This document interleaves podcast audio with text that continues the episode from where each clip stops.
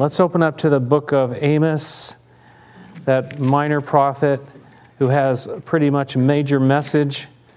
Um, we looked last time um, where really he, he got his eyes off, he was talking about us.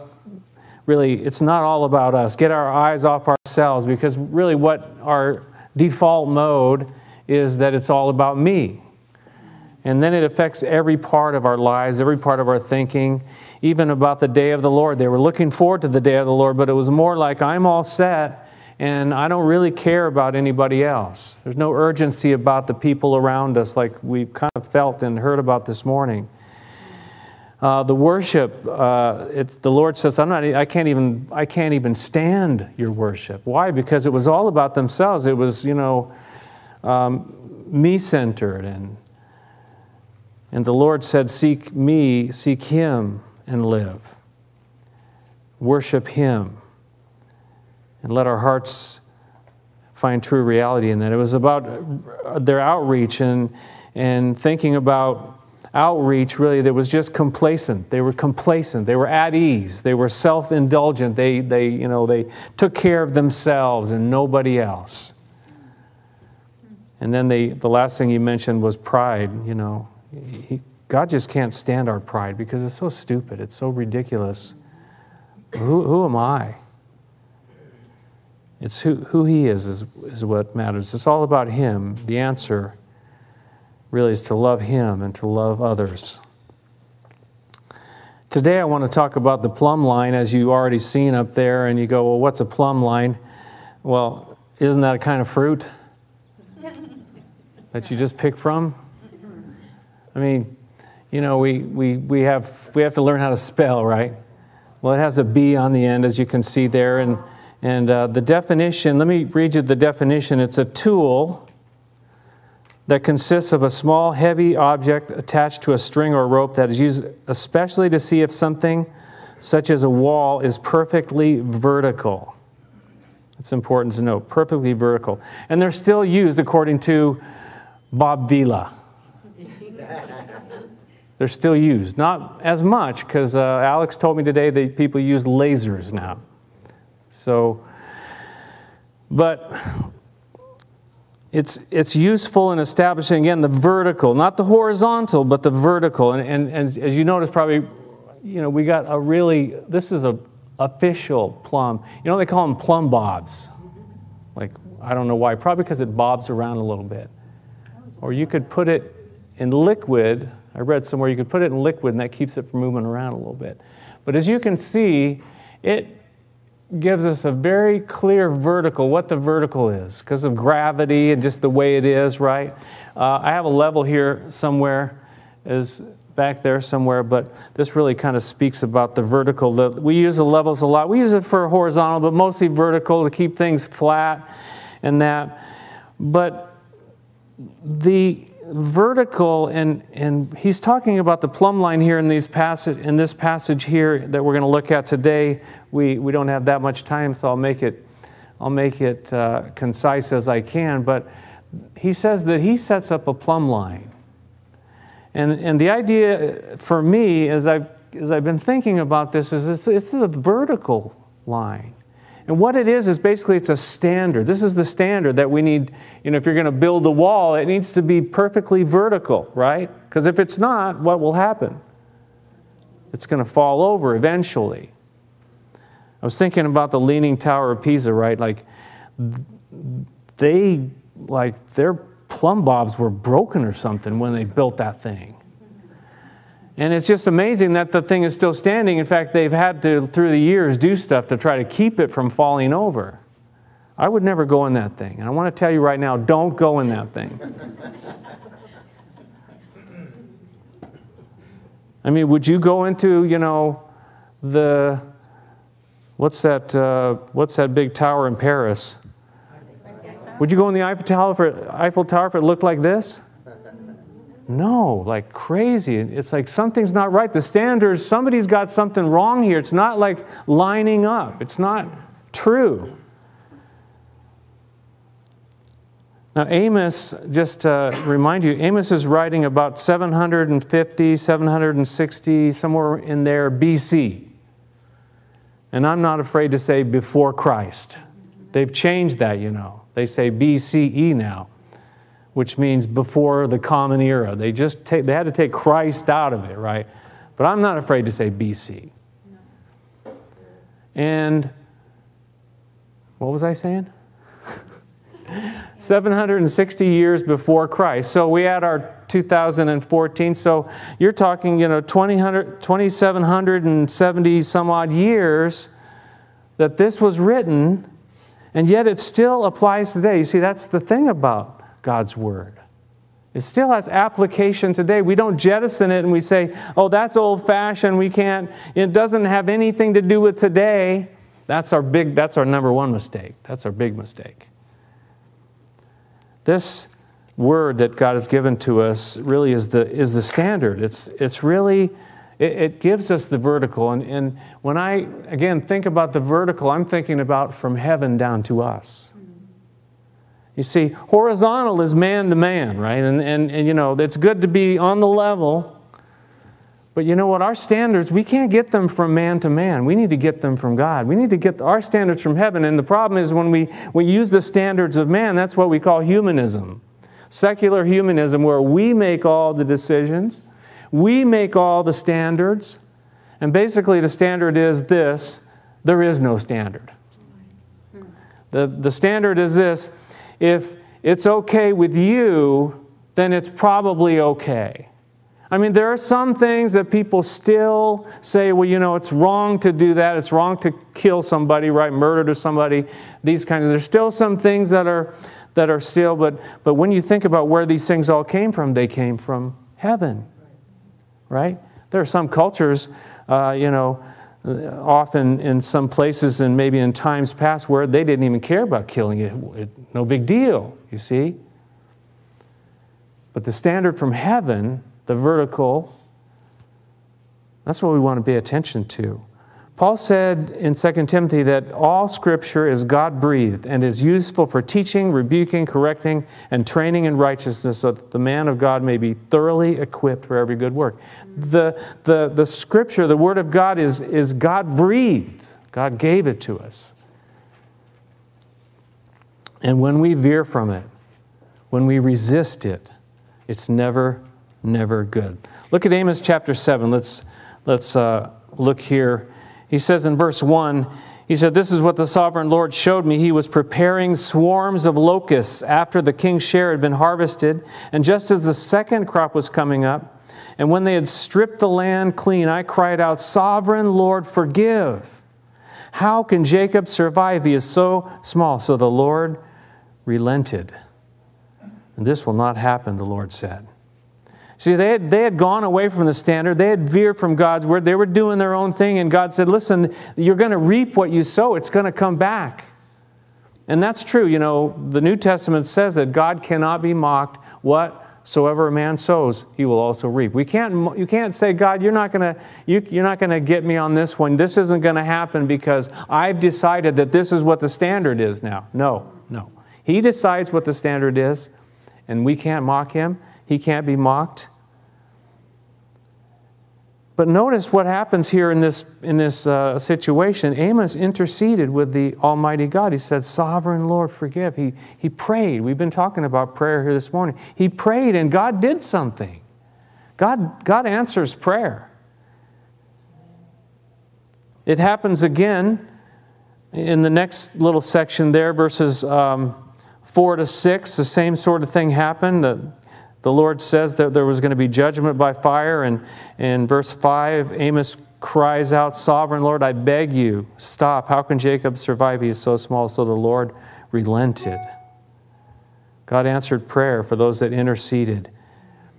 Ezekiel uh, quotes the Lord, and the Lord says, I looked for a man among them who would build up the wall and stand before me in the gap on behalf of the land so I would not have to destroy it. He's looking for somebody who would intercede and would pray.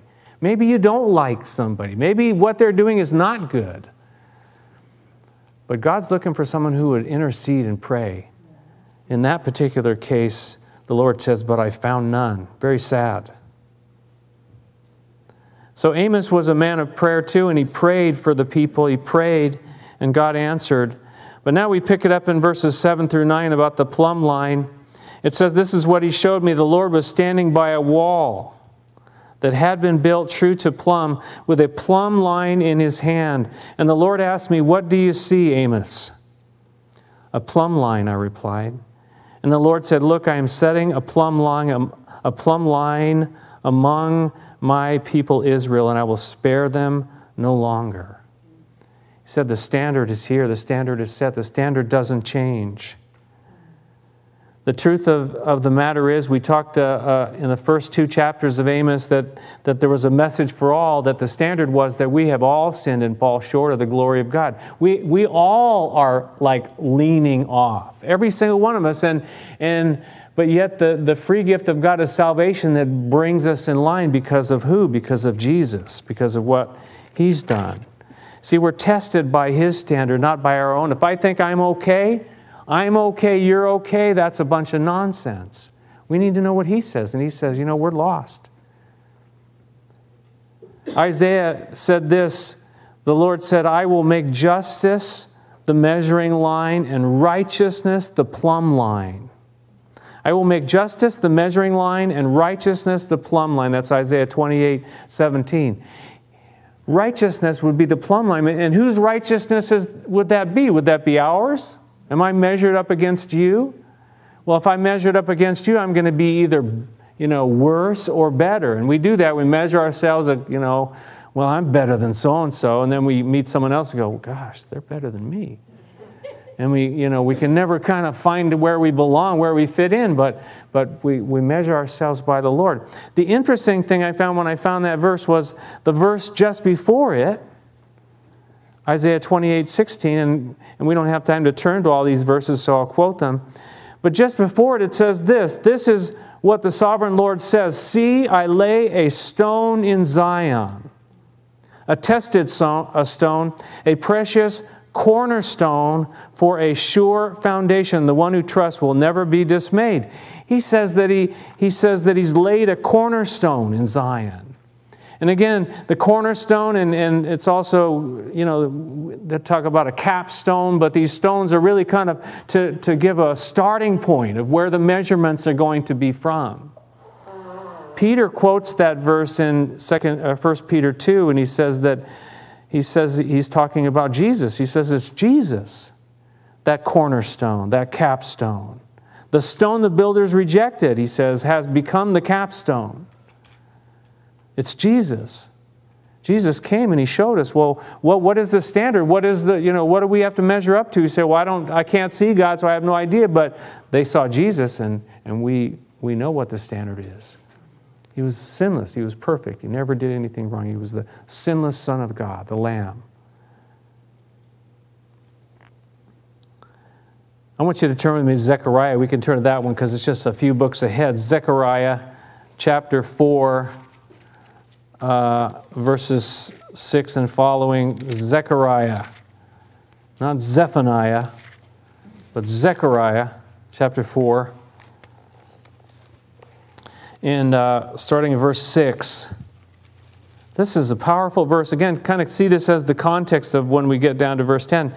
Uh, verse 6, he says, So he said to me, This is the word of the Lord to, to Zerubbabel, not by might nor by power, but by my Spirit, says the Lord Almighty. You know, in this whole context of the measurement and the plumb, the plumb line, it's not by our own strength, it's by His Spirit, says the Lord. He says, What are you, O mighty mountain? Before Zerubbabel, you will become level ground. Then he will bring out the capstone to shouts of God bless it. God bless it. Then the word of the Lord came to me The hands of Zerubbabel have laid the foundation of this temple. His hands will also complete it. And then you will know that the Lord Almighty has sent me to you. Look at verse 10 Who despises the day of small things? Men will rejoice when they see the plumb line in the hand of Zerubbabel. Men will rejoice the day of small things. You say, you know what, well, I'm, I'm completely out of line. I'm completely out of whack. Well, maybe it's just a small thing. Don't despise the day of small things. When God wants to do something and, and, and do something maybe so small, but, but it could affect the rest of your life. You know, I, find, you know, I get overwhelmed by projects because they're just too big. But if I can like look at one little tiny grain of that project and say, well, I can do that and then I can do the next little grain, and, and eventually, you know, something gets done. But, but don't despise the day of small things. The plumb line is, is, for us, is in the hands of Jesus, and He says, This is what the standard is. But you know what? Not by your might, not by your strength, not by your power, but by my Spirit, says the Lord Almighty. Interestingly enough, um, turning back to the book of Amos, is that he, he brought these messages to these people. And sure enough, verses 10 through 17 in chapter 7 says that, that they began to attack him. The priest, it says in verse 10, Amaziah, the priest of Bethel, sent a message to Jeroboam, king of Israel. Amos is raising a conspiracy against you in the very heart of Israel. The land cannot bear all his words. So, what they did now was they attacked the messenger. Why? Because he was telling them the truth. Because he was telling them that there is a plumb line and it's in God's standard that we're, that we're, you know, we've gone away from God's plan. We've veered off, we're doing our own thing. So, so they began to attack him, and that, that is always the truth. If, you, if you're going to speak out for what God says, they're not always going to be your best friend. That doesn't mean we need to stand on the corner and, and you know, rail on everybody, but, but you know, if, if someone asks, well, the truth is, this is what the Bible declares. This is not my idea, this is what the Bible declares. And, a, and an interesting piece of information for you is, is you know the word canon? C A N O N? Canon? Not two N's in the middle. That's something else. Canon, C A N O N, that's, you know, they talk about the canon of Scripture. When the, when the canon of Scripture was brought together, and, and, and basically, uh, people didn't decide what was going to be in the canon of Scripture, the group, the, what we call the Old and New Testament. They simply, the, the principle was this that they acknowledged what was ordained, what was God breathed, what was inspired, what was anointed. Those, in those books, they were brought together to become the canon, what's called the canon of Holy Scripture, right? So, having said all that, what does the word canon mean? Um, let me find that little scrap of paper I had. I wrote it down. Let's see. What the actual word means is measuring rod and rule. Isn't that interesting? It's what we measure by the canon. That's interesting. Think about that. We're talking about God's word here. That's why we teach God's word. That's why we, we uh, believe in it. That's why we, we uh, focus on it. So they began to attack the messenger. They told him to get out. They told him to go back home to Judah because he was up in Israel and he was from the land of Judah. And Amos basically says, You know what? I did not ask for this job. We talked about that when we talked about the person of Amos. He says, The Lord took me from, you know, watching the sheep and taking care of the fig trees and all that. He took me from all that and he said, Go and I want you to bring the message to the nation of Israel.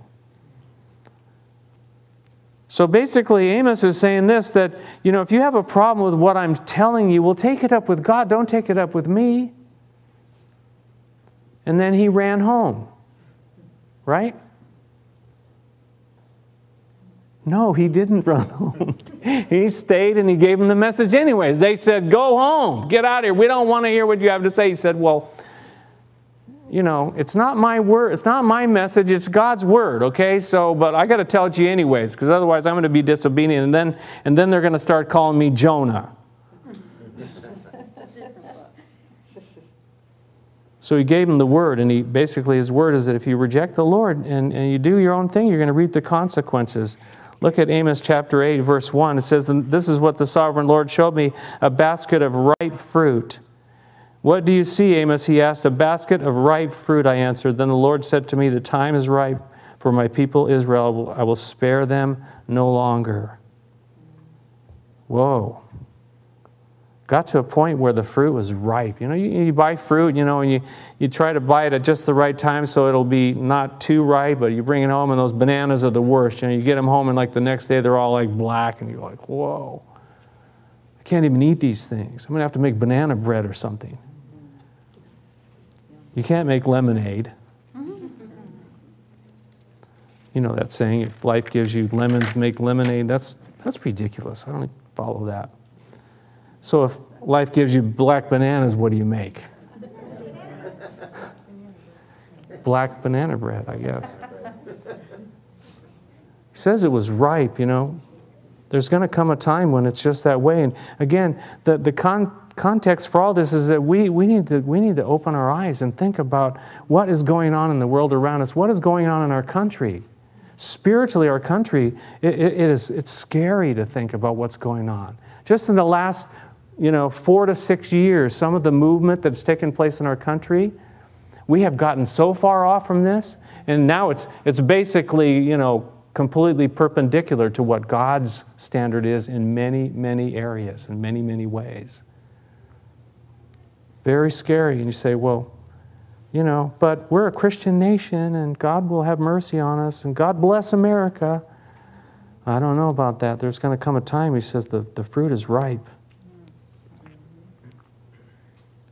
And finally, let's finish up uh, in verses 11 and 12 of chapter 8. And I'm, I'm reading over a lot. You can go back and read all these things in Amos, the rest of Amos chapter 8. He talks about judgment that was coming because they mistreated the poor and needy. They, they were greedy, they were dishonest. But look at verse 11 and 12. This is probably the worst of it, I think, that came out of it. The days are coming, declares the sovereign Lord, when I will send a famine through the land, not a famine of food or a thirst for water, but a famine of hearing the words of the Lord. Men will stagger from sea to sea and wander from north to east, searching for the word of the Lord, but they will not find it. Why? You say, well, God doesn't want to, God want to keep speaking? Doesn't He want us to hear? Yeah, but they wouldn't listen to Him. If you reject His word, you reject His standard until at some point He says, he, okay, well, I'm tired of, you, see, you say that to your kids, I'm tired of telling you this. You know? You ever say that to your kids? Mm-hmm. I've said this to you. How many times do I have to say this to you? Then you say it again. but there comes a point in time rejecting God's word until he holds it back. And the NIVS, NIVSB said, he call, they called it the awful silence of God. Mm-hmm. When, when heaven is silent because we've, we've just turned away from him the silence of God. It's happened before, it can happen again. In the days of Samuel the prophet, it said uh, in 1 Samuel 3, it says, The boy Samuel was just a boy. He said he ministered or served before the Lord under Eli the priest. And it says, In those days, the word of the Lord was rare. There were not many visions. It was a day when, you know, there was no God, they weren't hearing from God. You know, we can go so far away from God and then we say, I, w- I wonder why I don't hear from God anymore. I wonder why, you know, I don't sense His presence. I wonder why it's like God's not in my life. Well, it might have something to do with the direction that we have taken, personally and as a uh, country, as a group of people, as a fellowship, even. In the days of King Asa, it said for a long time Israel was without the true God, without a priest to teach them, without the law. But in their distress, they turned to the Lord, the God of Israel, and sought him, and he was found by them. If, if our nation, if our country would turn back to him, he would pour out, I think, his blessing, his love, his peace. His, but will we? We need to pray. Uh, Dave mentioned praying for leaders. He prayed about that in his prayer in the scripture he read, you know, pray for our country, pray for our president. Despite the things that they've done and the decisions that they made are, that are just so scary, pray for them. Pray that they would turn. I want to close with 2 Timothy chapter 4. Why don't we turn there and we'll, we'll close. I am moving along very quickly today, but that's okay, right? Are you with me? Okay. 2 Timothy chapter 4, we're going to read the first uh, four verses because this pretty much sums a lot of what I've been saying up. In the presence of God and of Christ Jesus, who will judge the living and the dead, and in view of his appearing in his kingdom, I give you this charge preach the word. Be prepared in season and out of season, correct, rebuke, and encourage with great patience and careful instruction. Preach the word, he says to Timothy. And notice, uh, just look back for a second to chapter 3, verse 16 and 17. The verses I quoted were about the scripture. God breathed, what I just quoted to you at the very beginning. But look at chapter 4, verse 3 For the time will come when men will not put up with sound doctrine. Instead, to suit their own desires themselves. They will gather around them a great number of teachers to say what their itching ears want to hear. They will turn their ears away from the truth and turn aside to myths. But you keep your head in all situations, endure hardship, do the work of an evangelist and discharge all the duties of your ministry. Paul said to Timothy, Preach the word. I've seen that in my lifetime where people just want to hear stories. People just want to hear, make me feel good. Gotten away from the Word of God, preaching the Word into just all kinds of psychobabble, they call it. You know what psychobabble is? I don't know. Psychobabble, it just sounds like an interesting word. Can go into all sorts of different stuff, but, but we leave the standard, the plumb line Jesus Christ, the Word of God. That's what we need to keep our lives on. One man said this biblical faith is never a truly comfortable faith, for it calls us to constantly examine our lives and our society. Biblical faith is radical. We have to constantly examine our faith our lives and our society according to the biblical standard, the, the plumb line, the Word of God. I'm going to keep this, maybe not right here, because uh, actually, look at that, I'm, I'm not even tall enough to hit it, so I'm, I'm cool. but some of you are a little taller than me and you're going to have a little problem with this. Well, actually, you may not. I'm going to keep it there for a little while. But I'm going to keep it somewhere here in the sanctuary because, because it, it just is such a picture, isn't it? The plumb line of God. Let's pray.